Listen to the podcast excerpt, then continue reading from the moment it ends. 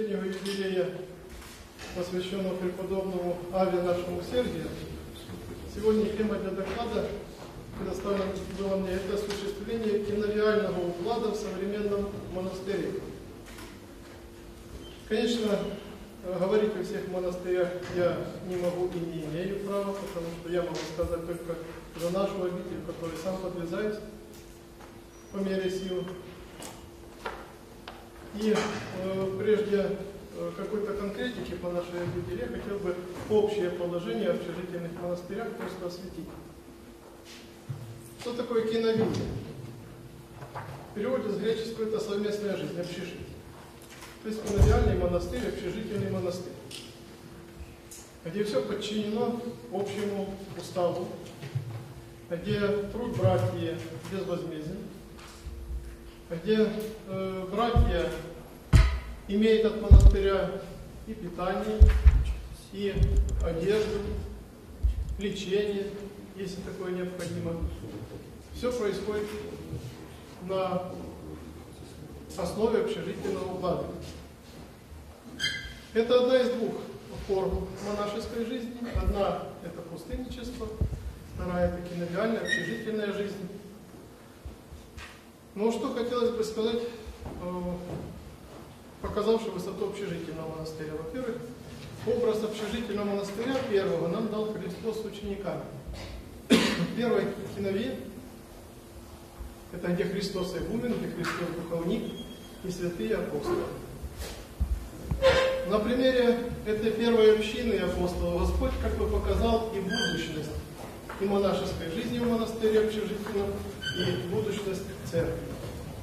Как среди апостолов не было стандартных, одинаковых личностей, будет все, как бы Господь показал.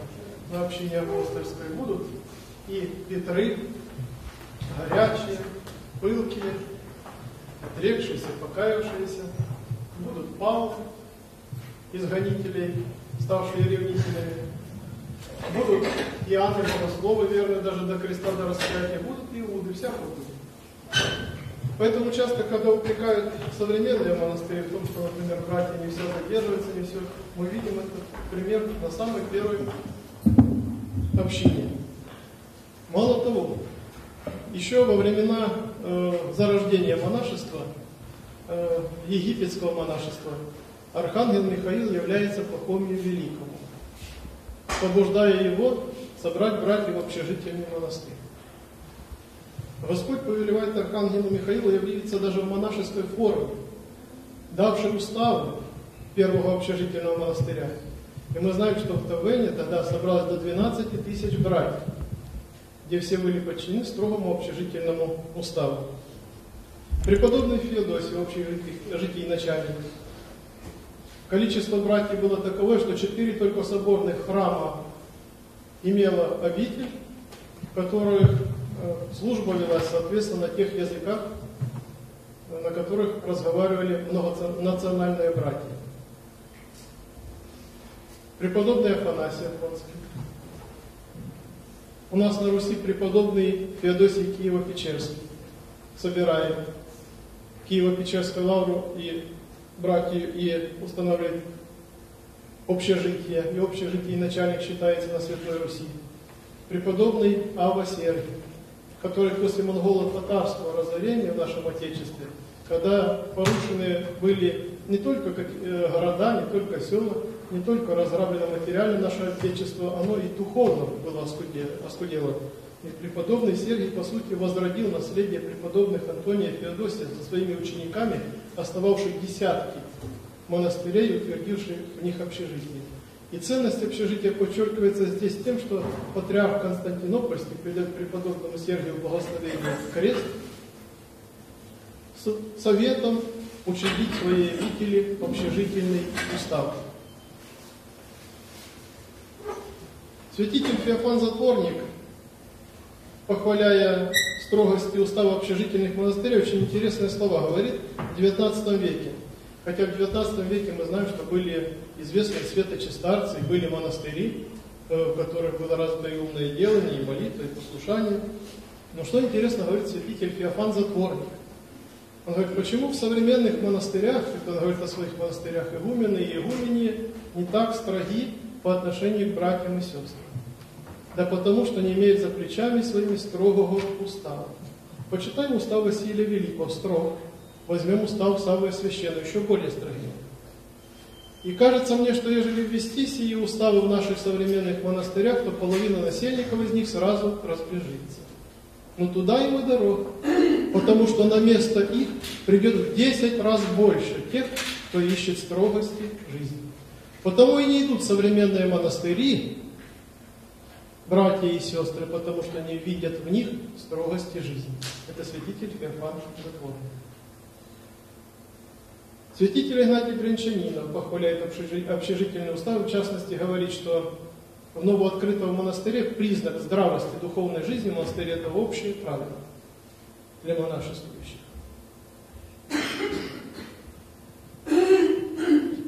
Зачастую монашествующие, приходя в монастырь из мира, особенно новоначальные, сразу меряют на себя ризы совершенные. Молитва, умное делание, пустыножительство, молчание. Но это все, опять же, по гордости и по самочинию. Почему по гордости?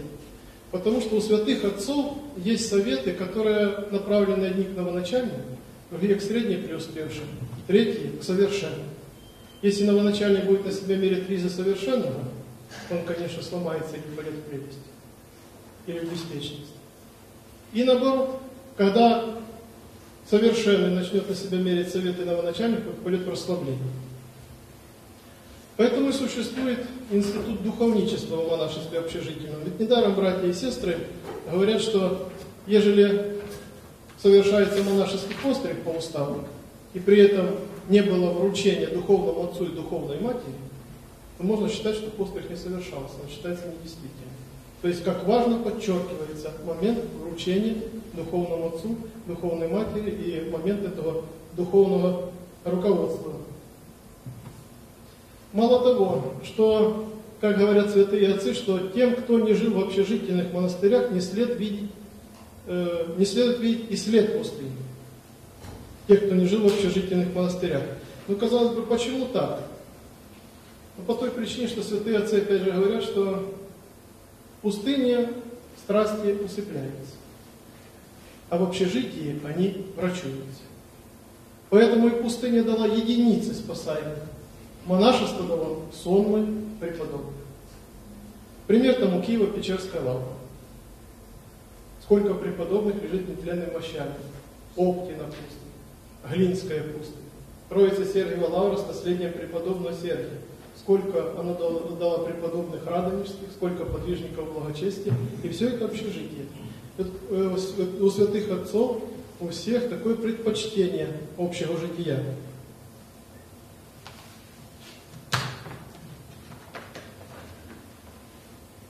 В общем, житие, братья и сестры, конечно, когда все живут от общих трудов, и труды братья принадлежат всецело обители, очень важно послушание физическое. Тоже часто можно услышать от того начальника, а что вот я пришел в монастырь молиться, меня трудиться заставляет. Очень интересно, знаете, э, встречаются такие слова в житии великих подвижников, таких как преподобный Феодосий Киево-Печерский и преподобный Исаакий Затворник. Когда он, будучи молодым, приходит в Киево-Печерскую лавру и сразу же по максимализму «хочу быть затворником, молчальником». Как интересно ответ ему преподобного Феодосия – чадо, и юн, и полон силы здоровья. Пока у тебя силы, здоровья, потрудись трудами ради братьев, а не сиди праздно за. Это ответ величайшего столпа монашества преподобного Феодосия. Что такое вообще физический труд в общежительном монастыре? Во-первых, это деятельное смирение деятельное послушание. Практическое смирение, если так. И мало того, если говорят святые что праздность мать всех пороков, то, соответственно, трудолюбие, оно избавляет человека от порочной жизни. Не будем даже брать примеры преподобных и угодников Божьих. Достаточно посмотреть, например, наших благочестивых крестьян в крестьянских семьях, в дореволюционном их укладе семейной жизни. Ведь, по сути, почему и легко было приходящим новоначальным в монастырях легко, они приходили как бы из монастыря домашнего в монастырь уже такой, киновиальный, монашеский. Ведь недаром даже Павел Олепский пишет в 17 веке, что такое впечатление, что на Руси нет мирян, что здесь одни монахи. Только отличаются тем, что те живут в монастырях, а те живут в домах. Это взгляд диакона Антиохийской церкви. И поскольку праздность мать всех пороков, то, соответственно, избегание праздности может человек очень многому научить. Во-первых, что такое молитва? Молитва – это труд из труду. Для того, чтобы научиться молиться, то есть большему труду, труду из трудов, для этого необходимо научиться и понуждать себя к меньшему труду, то есть труду физическому, к какому-либо послушанию. Именно по этой причине, братья и сестры, в монастырях очень большое значение в общежительных послушании. У нас в свое время был такой духовник архимандрит Серафим Мерчук. Он говорил когда-то, когда я только стал наместником, он говорит, братья не должны быть праздными. Братья должна трудиться постоянно чем-то занятым. Устал, дай отдохнуть какое-то время. Но чтобы не было праздности и беспечности у братьев. Владыка Мефодий, в свое время дававший мне рекомендации, Воронежский и Липецкий, когда он был давал рекомендации на поступление в семинарию, он тоже интересные такие слова сказал. Говорит, мне когда-то старые духовники говорили, что в монастыре монахам, если делать нечего, пускай травку щиплют, но без дела не сидят. И посмотрите, братья и сестры, ведь все великие труженики были великими молитвенниками. Войдите в обитель преподобного Сергия. Все святые врата расписаны чем? Молитвенными подвигами. Там он гряды копает, там он сени брату строит, там он тесто месит, там он на клиросе поет, э, вся, там воду несет из источника. То есть все святые врата расписаны трудами преподобного Сергия. Мало того, преподобный Епифаний Премудрый очень э, интересные слова говорит, что Сергий был силой яко противу двух человек. То есть очень сильный, крепкий физически. Тоже слышим о преподобном Серафиме Саровском, который тоже обладал и физической силой, и первое его послушание это Прохор Столер было в Саровской пустыне. И мы читаем в житии преподобного Сергия, что он не только в пустынях подвязался, но он, кроме того, и огороды удобрял эти огороды, раздеваясь по пояс, часто подвергая себе укусам поводов и комаров. Но при этом, зачастую, набирая мох для удобрения огорода на болоте, он погружался в такое молитвенное созерцание, что кровь по нему текла ручьями от укусов комаров, а вот этого не чувствовал. Преподобный Иоанн Затворник Святогорский. Он был экономом монастыря. Каждый в монастыре знает, что такое должность эконома. Это очень многопопечительная должность. Тем более, учитывая, что он э, ближайший ученик э, преподобного Филарета Данилевского Глинского, придя в Святогорскую э, пустынь, с братьями возобновлять ее после Екатерининского закрытия в 1844 году, на его плечи, по сути, легло возрождение строительной работы э, нового открытого монастыря. При этом, при всем, мы встречаем, например, везде труды преподобного Иоанна Затворника. Здесь он город цикал, здесь он корпус ставил, здесь он э, преподобному Арсению помогал храм строить по храму Божьей Матери, там он очищал пещеры, там преподобный Антоний в Федосевском храме 12 века пещерном он расширял пределы, и иссякая своими руками престол для этого храма. Везде труды, труды, но при этом труды не повлияли на его молитвенное настроение. По какой причине? А добродетель не может помешать добродетели. Просто. Добродетель никогда не может помешать добродетели, поэтому труд физический, он не только не мешает молитвенному делу, он человека настраивает на молитвенное дело, э, давая ему терпение. Давая терпение, самоотверженность какую-то, э, стремление, своего рода подвижничество. Это понуждение себя к чему-то, это тоже подвижничество. Да мы часто забываем, что Господь, изгоняя Адама из рая, дает заповедь в поте лица, то есть есть хлеб твой. Да? А апостол Павел говорит, говорит трудящийся да ясно. И головотяжа апостола Павла, которым он обвязывал свою голову от пота, который ему э, глаза заливал во время труда на его над палатками, они потом приносили исцеление. Эти платки, которые он голову обвязывал во время труда, трудясь апостол Павел. И сам давал пример такого труда. И вот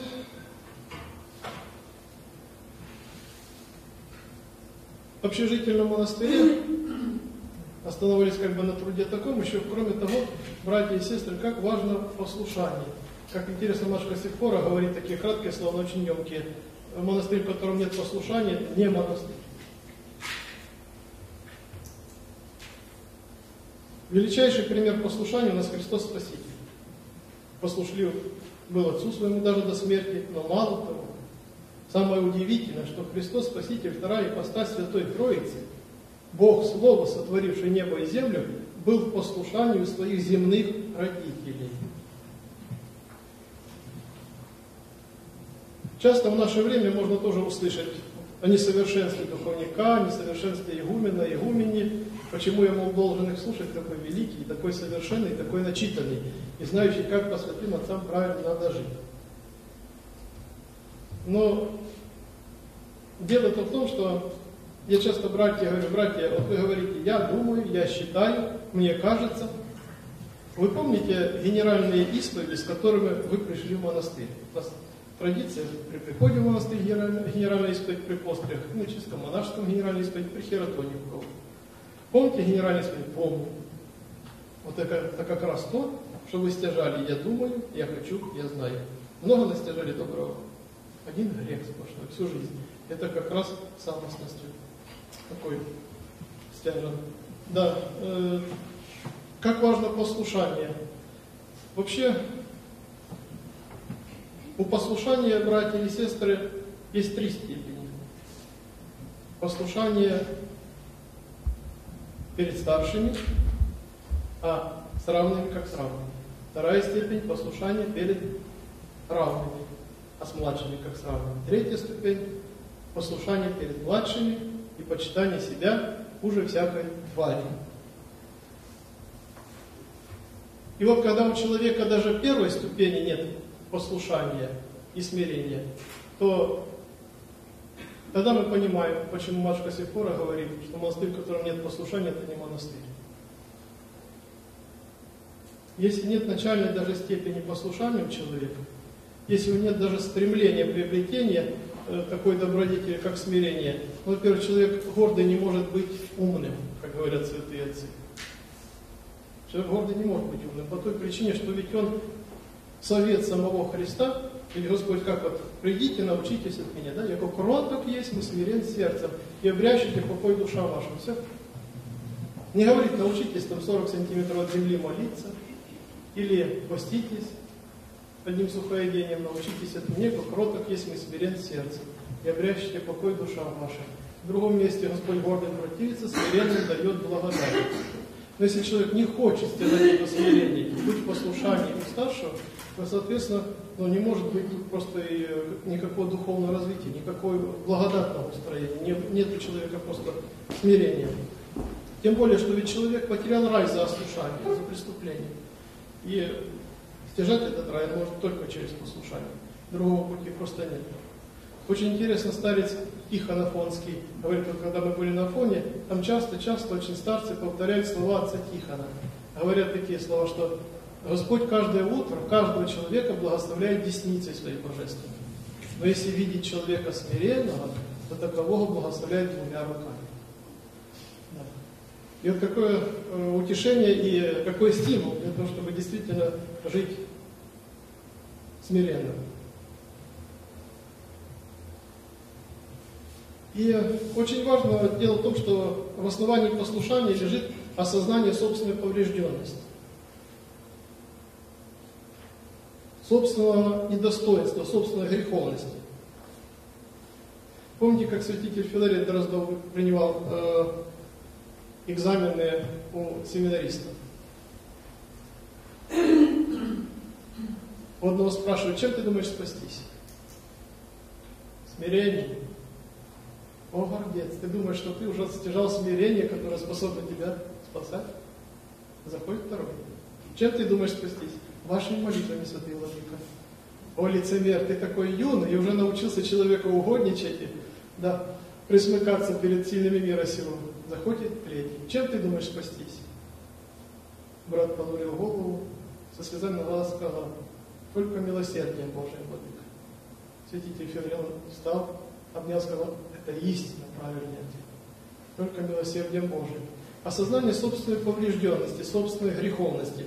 Яркий пример тому можно понять собственной нашей поврежденности и в разуме, и в чувствах, и в сердце. Это, братья и сестры, вот яркий пример тому, часто мы то ли в прошлом, то ли в современной жизни увидели какую-то соблазнительную картину. В детстве услышали бранное слово услышали какой-то анекдот кем-то рассказывали.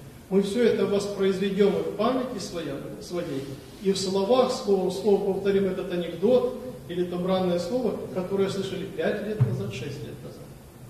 Ежедневно слушая богослужение в храме и чтение кафизм, кто из нас может похвастаться, что он наизусть прочитает псалом? Вот это как раз состояние нашего падшего разума. Мы легко усваиваем то, что нам присуще падшие. Наше состояние падшие и усваивает, соответственно. И потом воспроизводит с точностью до слова, до э, интонаций каких-то. Вот так примерно, братья и, и сестры, и бывает с нами. Когда мы не осознаем собственной поврежденности, тогда и думаем, я думаю, мне кажется. И это необходимо не только послушникам, не только монастырям, это даже и архиереям, и игуменам, это и игуменям полезно. Часто бывает, братья и сестры, говоришь какому-то брату какое-то слово и знаешь, что это для него действительно полезно и, соответственно, как всякая здравая мысль, должно быть им принимаемо. И вдруг видишь, а не принимается. И мало того, что ты ему говоришь стрижен, он тебя бритым, и наоборот поступает. В данном состоянии, конечно, может, как это так? А ты почему меня не слушаешь, такого святого и праведного? Но очень важно при этом не забывать самого себя, свое состояние. Я, например, часто себе говорю, хорошо, а я Бога всегда слушаю.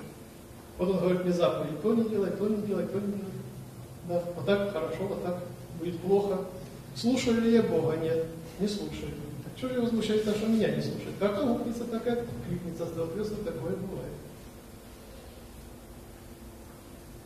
Наша святая обитель, вот Владыка Феогнос вчера, когда мы собирались, сказал такие добрые слова нашей обители.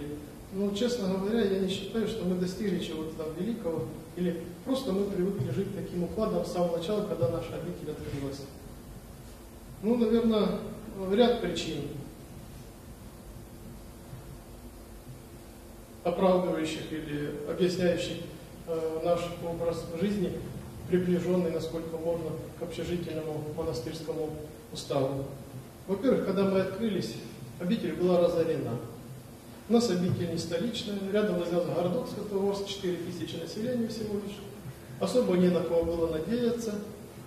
Каких-то благотворителей тоже особо не было. Единственная надежда была помощь Божия и свой собственный труд. Ну, наверное, в Святогорске всегда так было, потому что даже до революции мы читаем, что в обители на три четверти братья состояло из крестьян и своим трудом э, все добывало. Архимандрит Рафаил Махпринский, преподобный, он еще в 18 веке, за сто лет до отмены крепостного права, дал вольную всем монастырским крестьянам, потому что братья сами трудились, сами себя обслуживали. Вот так примерно повелось и у нас. Тем более, что у нас были хорошие учители, учителя. Это Владыка Алипий, у которого был практический опыт монашеской жизни в Троице, Сергий Лаврий. Кроме того, э, общение со старцами, к которому всегда владыка Алипий стремился. Он еще с детских своих лет э, общался с теми монахами-святогорскими, которые с каторг приходили, с тюремных заключений. Он и впоследствии, соответственно, э, искал такие общения. Отец Серафим Тяпочкин, э, отец Владыка Зиновий Мажуговский, митрополит Татарско-Ройский Серафим. Да, э, Владыка со многими не общался. Кроме того, нас русский архимандрит Серафим Мерчук. Батюшка очень высокой жизни, и самое основное добродетель батюшки это была рассудительность очень высокая. Рассудительности. Батюшка не чужд, не чужд был дара прозрения. Ну, кроме того, с братьями мы ездили, может быть, так часто, но ездили, э, старец Алексей Федорович такой был, болящий в Старом Осколе, к Алеше ездили, Алексей Федорович, за какими-то теми или иными советами. Мы, наверное, тоже учились как бы Э, слушая их советы, мы учились их образу рассуждения. Например, приезжаешь к Владыке Алипе, Владыка, как вы благословите такой-то, такой-то вопрос, э, серьезный, допустим. Ну вот так я бы советовал поступить, но вы езжайте к Алексею Федоровичу, как он скажет. Едем к Алексею Федоровичу. Алексей Федорович, как поступить? Вот так, вот так, хорошо. Ну езжайте, что генерал скажет. Это схерхимандрит Серафим. Едем в пачке. Батюшка, как вы посоветуете? А что сказал Владыка и Алексей Федорович? Владыка сказал так, Алексей Федорович добавил так. Ну вот так, еще вот так, вот так, вот так. И теперь езжайте к Владыке Липе, скажите наше мнение, и как он благословит, так и делайте.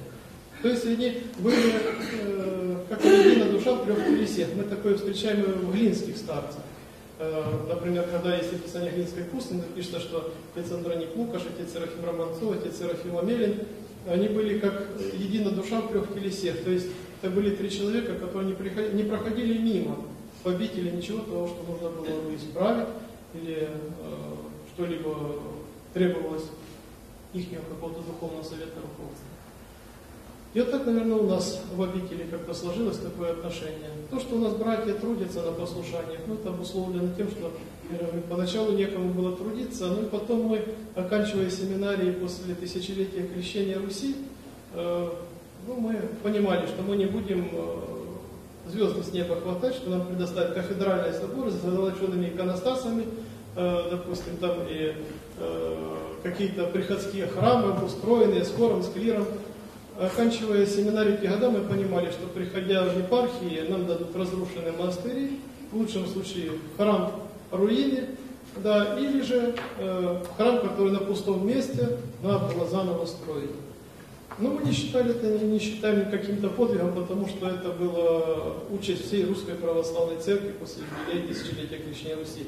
С этим столкнулись все игумены, игумени, и настоятели.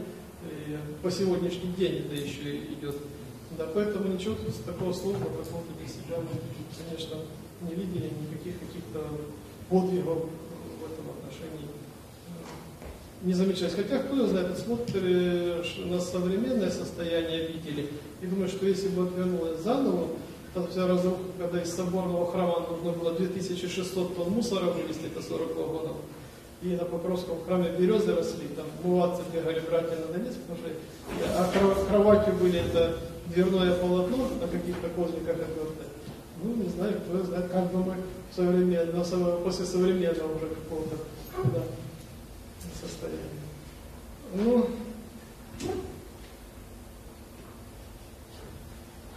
и, наверное, конечно, братья и сестры, я скажу слова благодарности, если что-то есть в нашем, в нашем монастыре доброе, скажу слова благодарности братьям нашим.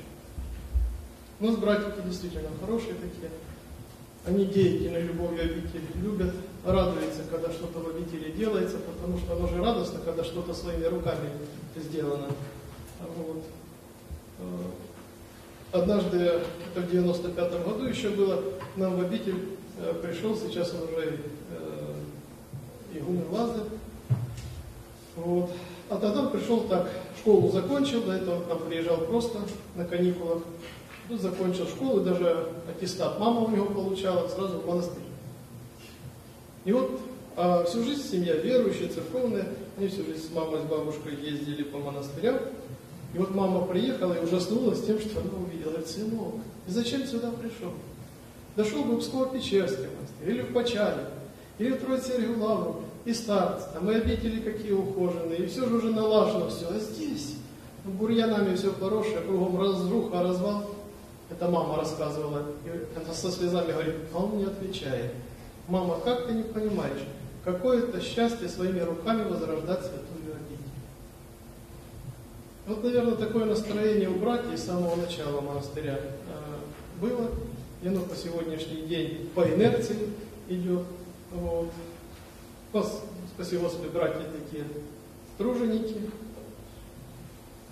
И э, я благодарен братьям тем, что э, в их лице встречаю понимание какое-то и единодушие. И вы знаете, вот я хотел бы рассказать, наверное, в утешении игумена, моего именем, такой случай, который у нас произошел в Святой обители. Не секрет ни для кого, что в каждом общежитии есть такие братья или сестры, которые недовольны чем-то, работники. Причем на работниках очень строго святые отцы э, говорят. Ну, часто игумены, игуменья, как батюшка покойный говорил, архимандрит Серафим, что да, часто игумены и игуменья Серовы Божии, они до последнего терпят. Хотя преподобный Иоанн Лествичник очень интересно говорит, что раскаявшегося блудника прости, разбойника помилуй, работника выгони вон из монастыря. То же самое преподобный Макарий Оптинский говорит, что работника, если даже игумен и игуменья будут терпеть, в монастыре, его камни монастырские будут знать из монастыря. Работник никогда в монастыре не задержится. И вот, конечно, не исключение и у нас в обители. Человека э, три э, область таких работников. Сын не так, и все не то. Да. Э, как говорят, захочу на гору скочу, захочу с горы не слезу. Да? Ну, вот. ну вот, у нас все свое мнение.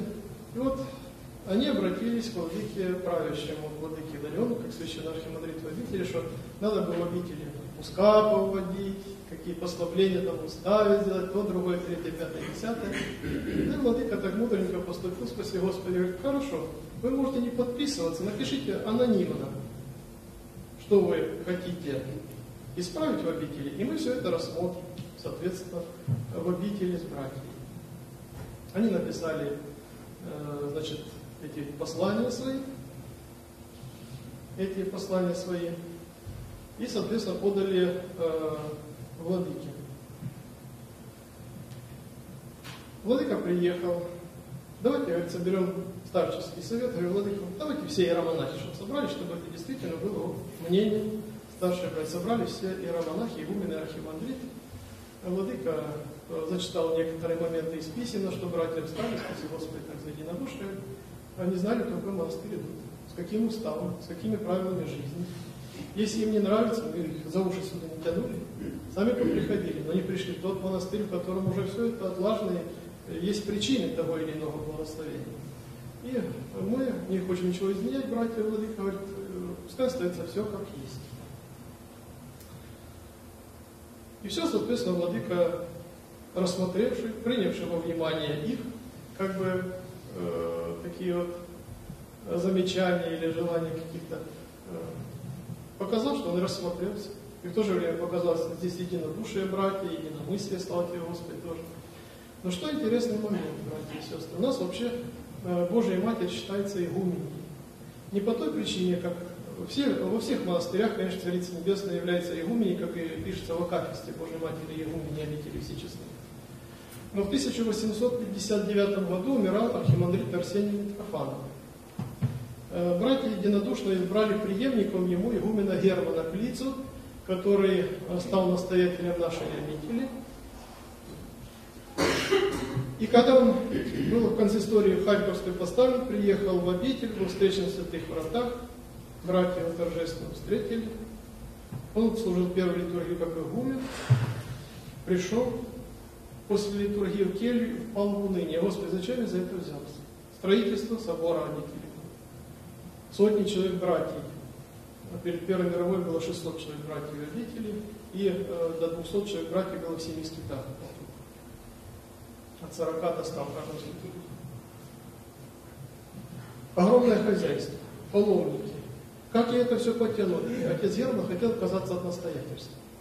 И когда он в таком унынии находился и пал как в легкую э, дремоту, забытие в своей келье, ему явилась Божья Матерь с посохом в руке, по бокам стоял Николай Чудотворец и патриарх Герман Константинопольский, покровитель отца Германа. Божья Матерь сказала такие слова, что ты унываешь, малодушно? Не ты в этом монастыре игумен, я здесь игумен. А все, что ты здесь творишь, творишь по моей воле, как просто Он очнулся утешен. Я пробыл 31 год настоятелем в обители, соответственно. И э, при нем обители внешнее благоустройство, такое процветание было, и внутреннее благоустройство духовное, очень духовное, как духовный человек.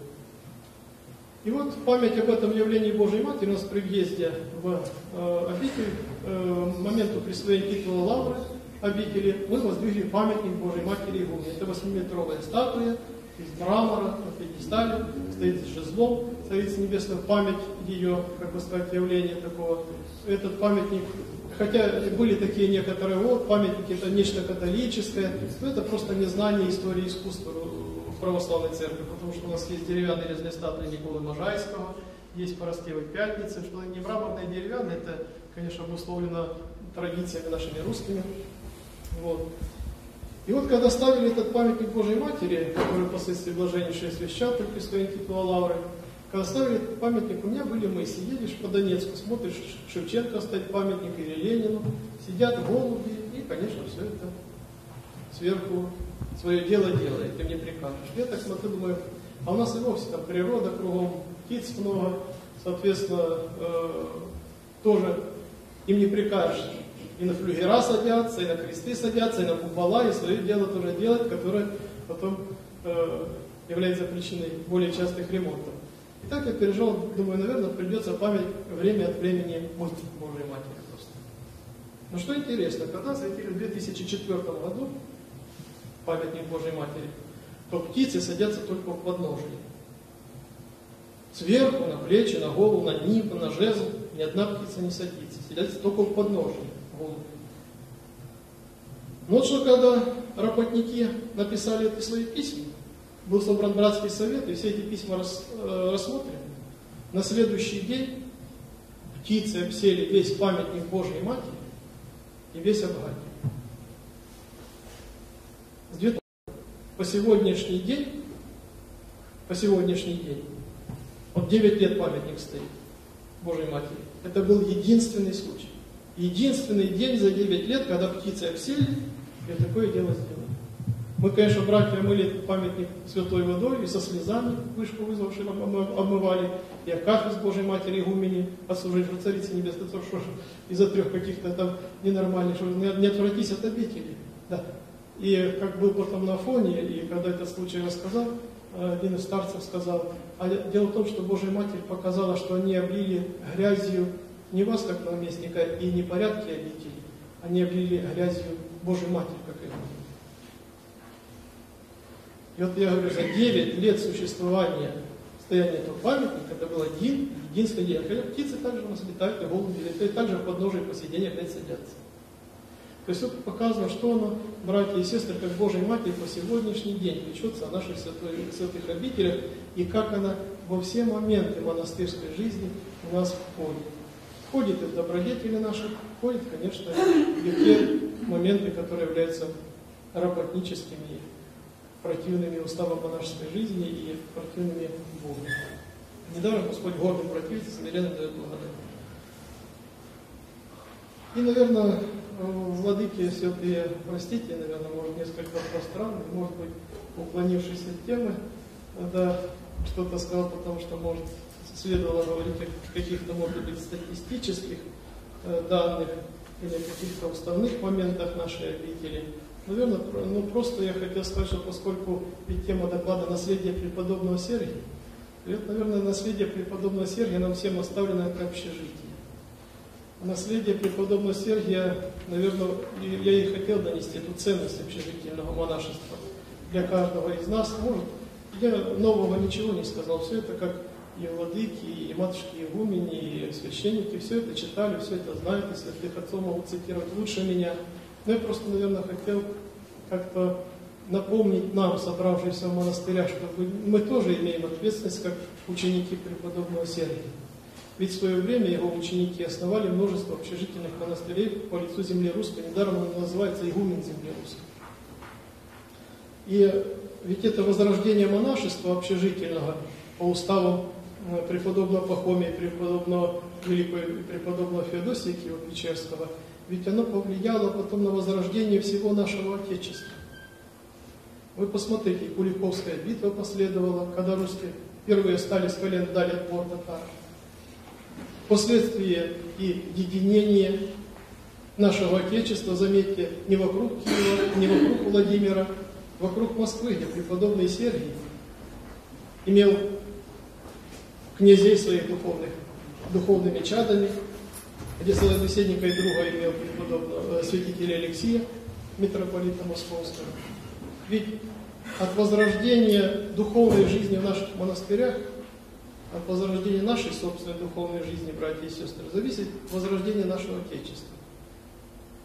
Ведь Господь часто смотрит э, на наше духовное возрождение для того, чтобы или чем-то нас наградить, или что-то попустить в нашей жизни, да? И очень важно возрождение самого монашества не по форме, не по букве, а по духу. Возрождение монашества очень важно для нашего Отечества. И надежды, конечно, есть, потому что возрождается множество монастырей. Мы все как бы находимся в таком поиске правильности монашеской жизни. Друг у друга учимся, да, приезжая в обители, или приглашают, как недавно, например, владыку из Греции или матушку Игумени из Греции приглашали. Я, к сожалению, не был на этих беседах, хотя желал бы быть учеником на этих беседах и послушать, чтобы воспринять, воспринять для своей обители, для братьев новое. Но утешением является то, что, вы знаете, братья и сестры, посмотрите, у нас при Советском Союзе был десяток монастырей. Десяток. В настоящее время только на Украине более 200. Более 200 монастырей только на Украине. Плюс несколько сот монастырей в России. Это говорит о живой жизни в нашем народе, о живом духе в нашем народе. Знаете, приезжаешь в Германию, вот такой момент, сами немцы жалуются, никто не ходит в храм, закрывают монастыри, древнейшие храмы, 4 века, 12 века стоят. Храмы собора великолепные там, Благовещение католическое, католическое Рождество храма пустыни, рождественская ярмарка. Что мы воспринимаем как рождественскую ярмарку, да? Это у нас диски, книги, иконы, рукоделие в монастыре. Нет, в Германии то рождественская ярмарка, мясо жарят, вино какие-то валенки продают, игрушки елочные, все. Духовного ничего нет. То есть говорит, что нет у них востребованности, это нет стремления ни к чему духовному. А здесь живой дух народный, который возражает, давит монастыри. И хотя некоторые монастыри критически, некоторые воспринимают, мне вспоминаются слова моего духовника Владыки Алипе. Вы знаете, приехал однажды я из семинарии. Ну, семинаристы народ такой, как бы сказать, особый. Э, все мы знаем, да. И вот приехал один брат из одной епархии, говорит, ой, у нас там монастырь женский открыли в епархии, всех кликуш с епархии пособирали, монашество постригли, они там такое вытворяют. Ну, я, соответственно, это все услышал, и как за что купил, зато продал. Приехал в Владыке Алипию, он там за штатом был, еще архимандритом, говорит, и так, и так, вот открыли монастырь, слово слово повторял. Он на меня так серьезно посмотрел, это какое ты право имеешь судить на открытую обитель? Пускай в этой обители все будут такие, но один человек в этой обители спасется, и ради его стоило эту обитель открывать. Ради его стоило эту обитель открывать. Да, поэтому дай Боже, конечно, чтобы Господь, управивший возрождение духовное, начало духовного возрождения в нашем Отечестве, дал нам разум и укрепил наши духовные силы действительно в духовном возрождении. И, конечно, от нас, от архиереев, от игумена, от игумени очень много зависит. И э, э, дело в том, сейчас, знаете, так, есть такие моменты, некоторые говорят, что монастыри надо оставить так человек по 20, по 30, вот небольшие общинки, чтобы были, чтобы игумени или игумен с каждым могли каждый день беседовать, помыслы принимать и все. Вы знаете, мы не можем отогнать людей, которые идут в обитель. Грядущего ко мне не ждено вон.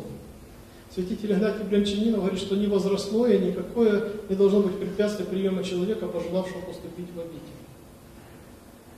И игумены и игуменья, конечно, должны иметь ко всем э, отеческое и материнское сердце, э, каждого принимать в сердце и сопереживать за каждого, как вот Владыка Пантелеймон, митрополит Верийский э, с Греции приехал, спрашивает, сколько у вас братьев? Я говорю, 130 указных. 130. Он так покачал головой, ой, владыка, вы 130 крестов на себе несете. Но дело-то в том, что есть кому помогать нести эти кресты.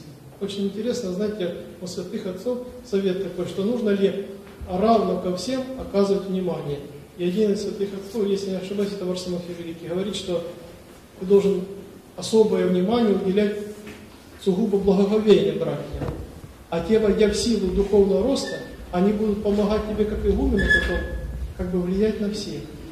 И держа это сосредоточие такой духовности, они будут помогать духовному руководству каким-то добрым словом добрым примером и молитвой за тех же братьев, которые в обители собрались. Поэтому пожелать хочу деятельных помощников, деятельных духовных братьев и сестер в обители каждому. Это очень важно. Единодушие, конечно, в монастырях очень важный момент. Конечно, за это стоит как бы опять в монастырях и бороться, потому что от единодушия зависит такой ну, залог благосостояния, благополучия монастырского и духовного, и внешнего его. Я, наверное, Владыка, закончу свой пространный и обширный доклад. Ну, наверное, Владыка из пустыни э, в столицу вырвался, да, постарался сказать все, что знал. Или, наверное, что на сердце лежало, сказать, чем хотелось бы поделиться с вами. И, конечно же, услышать какие-то ваши мнения, ваши суждения.